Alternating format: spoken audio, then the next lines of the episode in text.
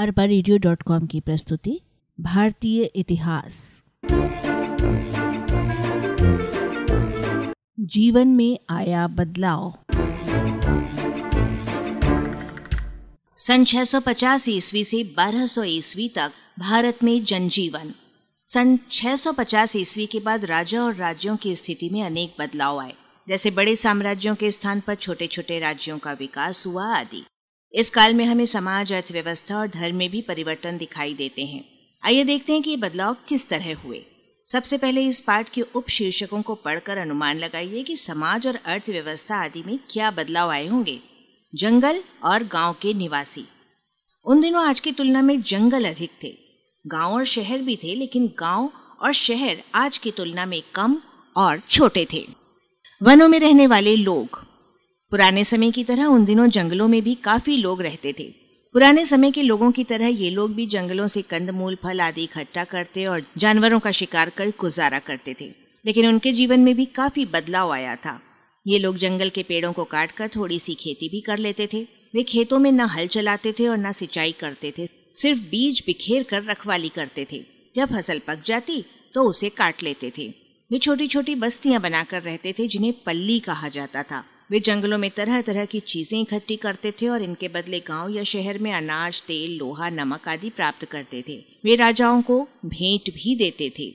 इस प्रकार का जीवन जीने वाले बहुत से समूहों के बारे में हमें उस काल की पुस्तकों से पता चलता है, जैसे शबर, निषाद, पुलिंद, भील आदि। आदि मानव के जीवन और शबर और भीलों के जीवन में क्या समानताएँ और असमानताएँ थीं? घुमक्कड़ लोग। उन दिनों बहुत से ऐसे लोग थे जो लगातार एक जगह से दूसरी जगह घूमते रहते थे। इनमें पशु चराने वाले कई समूह थे। इनके जीवन में भी अब बदलाव आ रहा था। इन समूहों के कई लोग अब घुमक्कड़ जीवन छोड़कर गाँव में बसकर खेती करने लगे थे। कुछ घुमक्कड़ समूह के लोग अच्छे कारीगर थे जो लोहे की चीज़ें बनाते थे या दूर के इलाकों में जाकर तालाब खोदने या साफ़ करने का काम करते थे। नाचने गाने वाले नट भी आमतौर पर घूमते रहते थे तथा लोगों का मनोरंजन करते थे। इसके अलावा जोगी, सन्यासी, भिक्षु जैसे लोग भी घर द्वार छोड़कर घुमक्कड़ जीवन बिताते थे। गाँव में व शहर के लोग इनका आदर सत्कार करते थे। आज आपके आसपास किस किस तरह के घुमक्कड़ लोग रहते हैं? वे समाज की सेवा कैसे करते हैं? चर्चा कीजिए।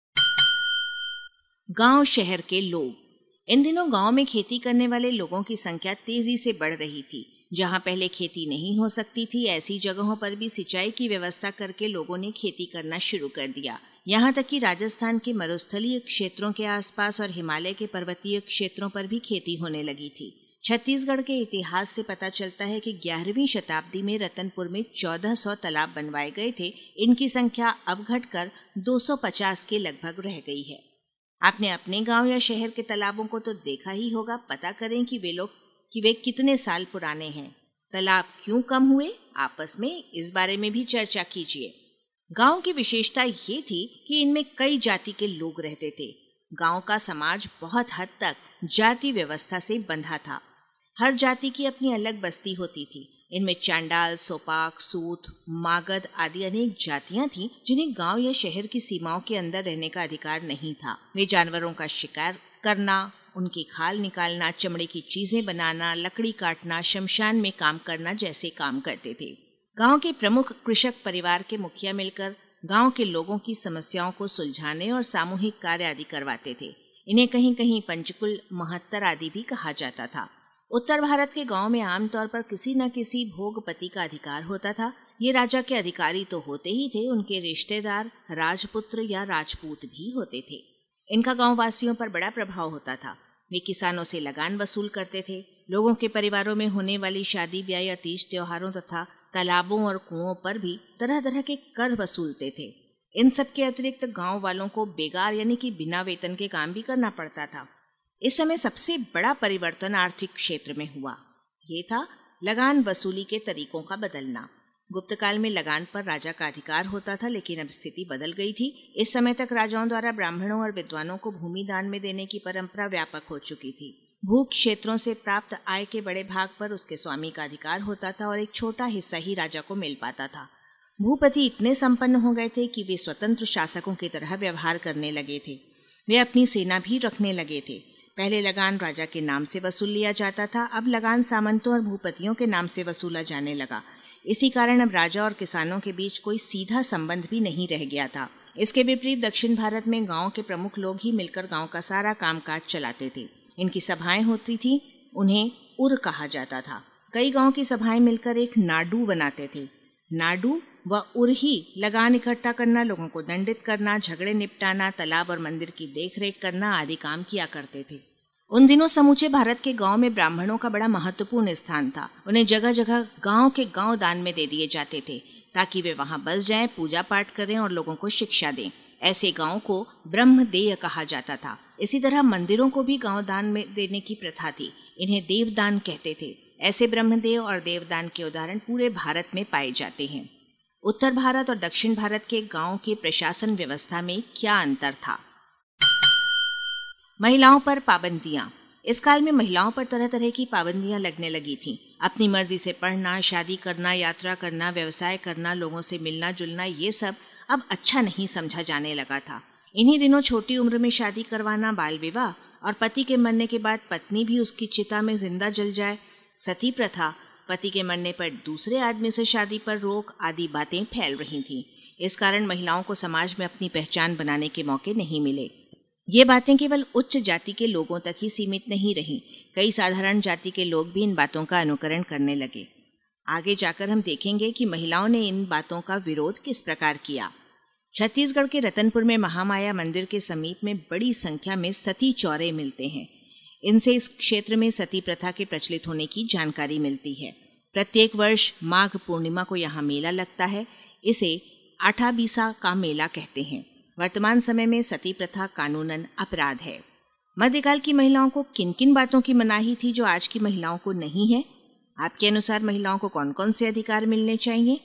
और पुरुषों पर इस तरह की पाबंदी क्यों नहीं लगाई जाती? इस विषय पर आपस में चर्चा कीजिए। शहर व व्यापार। हमने देखा कि इस काल में खेती करने वाले बढ़ रहे थे। जिससे खेतों का विस्तार हो रहा था और छोटे बड़े गाँव बस रहे थे। इन गाँवों के बीच आमतौर पर कुछ छोटे शहर विकसित हुए। ये मंडपिक या मंडी होते थे, जहाँ दूर दूर से व्यापारी सामान खरीदने और बेचने आते थे। इनमें स्थायी दुकानें या वीथियाँ भी होती थीं, जिनमें कई तरह के कारीगर जैसे बुनकर, कुम्हार, तेल बनाने वाले, शक्कर बनाने वाले, पत्थर तराशने वाले, बढ़ई, सोनार आदि रहते थे। अक्सर ऐसे शहरों में राजा या सामंत भी रहते थे जो बाज़ार से कर वसूलते थे। शहर के व्यापारी, कारीगर या राजा भव्य मंदिर बनवाते थे और उनमें पूजा करने व त्योहार मनाने के लिए दान भी देते थे। दक्षिण भारत की आर्थिक उन्नति में मंदिरों की भूमिका बहुत महत्वपूर्ण थी। राजाओं और सामंतों द्वारा अपने वंश की प्रतिष्ठा बढ़ाने के लिए विशाल अलंकृत मंदिरों का निर्माण किया गया। इन मंदिरों को बड़े बड़े लगान मुक्त गाँव प्राप्त होते थे। धीरे धीरे इन मंदिरों की संपत्ति बढ़ती गई मंदिरों की व्यवस्था करने वाली समितियों ने ये धन व्यापार, व्यवसाय और उद्योगों में लगाया। इतना ही नहीं, मंदिरों द्वारा बड़े पैमाने पर ब्याज पर ऋण भी दिया जाने लगा। विशाल मंदिरों के निर्माण से बड़ी संख्या में मजदूर, कारीगर, व्यापारी, व्यवसायी और ब्राह्मण एक जगह एकत्रित होने लगे, जिससे बड़ी संख्या में नए शहर बसे। उन दिनों व्यापारी न केवल भारत के विभिन्न शहरों में जाकर व्यापार करते थे, बल्कि दूर दूर के देशों में भी जाते थे। उन देशों के व्यापारी भी भारत आते थे। भारत के समुद्र तटों से खासकर गुजरात, कोंकण, केरल और तमिलनाडु के बंदरगाहों से दूर दूर तक समुद्री व्यापार होता था। दक्षिण भारत के व्यापारी नानादेसी मणिग्रामम नाम के श्रेणी या समूह बनाकर आपसी हितों की रक्षा करते थे। वे चीन, दक्षिण पूर्व एशिया, अरब देश, ईरान और अफ्रीका जाकर व्यापार करते थे। इसी तरह अरब, मध्य एशिया, चीन आदि देशों के व्यापारी भारत आते थे।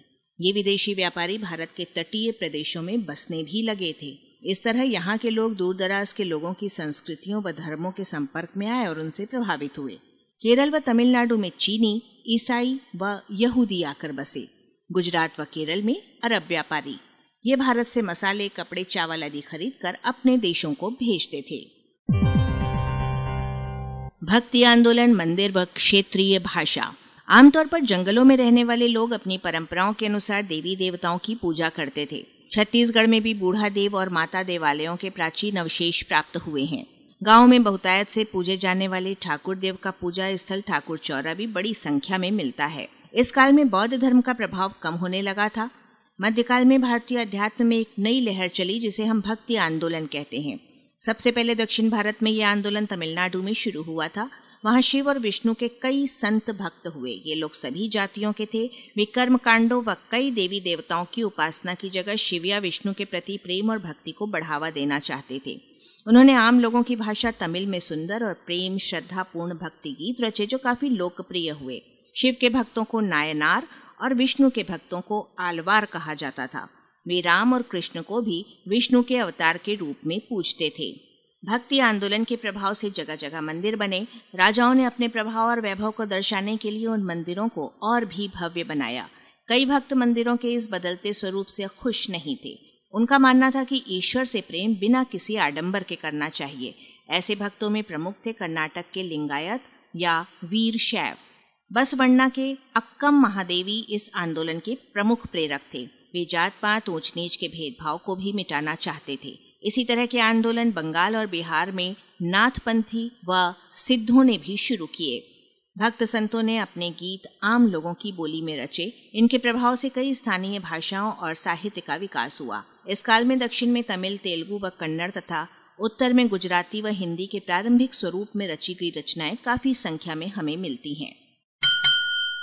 मंदिर और शिल्पकला। इस काल में बनने वाले मंदिर काफ़ी बड़े होते थे। उनमें गर्भगृह शिखर तथा कई छोटे बड़े मंडप होते थे। दूर से ही मंदिरों के शिखर दिखते थे जो गर्भगृह पर बनाए जाते थे। गर्भगृह उस कमरे को कहा जाता है जिसमें देवी देवताओं की मूर्तियों की स्थापना की जाती है। इन मंदिरों में प्रवेश करने पर सबसे पहले मुख्य मंडप आता है, जिसके बाद अर्ध मंडप महामंडप आदि होते हैं। ये मंडप वास्तव में बड़े कमरे होते हैं, जिनमें खड़े होकर भक्त देवता के दर्शन करते हैं। इन मंदिरों का सबसे आकर्षक हिस्सा शिखर होता है। ये मुख्य रूप से दो प्रकार से बनाया जाता है, दक्षिण भारतीय एवं उत्तर भारतीय शैली के शिखर। उड़ीसा का प्रसिद्ध सूर्य मंदिर, जो कि कोणार्क में है, चंदेल राजाओं द्वारा बनवाए गए खजुराहो के मंदिर, राजराज चोल द्वारा बनवाए गए राजराजेश्वर मंदिर आदि इस काल के मंदिर निर्माण कला के सुंदर नमूने हैं। छत्तीसगढ़ में कलचुरी शासकों द्वारा बनवाया गया रतनपुर का मंदिर, गंडई पंडरिया का मंदिर जाजल्ल देव का मंदिर जाजल्ल देव द्वारा निर्मित शिवरी नारायण का मंदिर तथा कबीर धाम या कवर्धा ज़िले का भोरम देव मंदिर इसी काल की निर्माण कला को दर्शाते हैं। पत्थरों में तराशी गई देवी देवताओं की विशाल काय मूर्तियाँ इन मंदिरों की मुख्य विशेषता हैं। वाचक स्वर संज्ञा, अरबा रेडियो डॉट कॉम की प्रस्तुति, भारतीय इतिहास।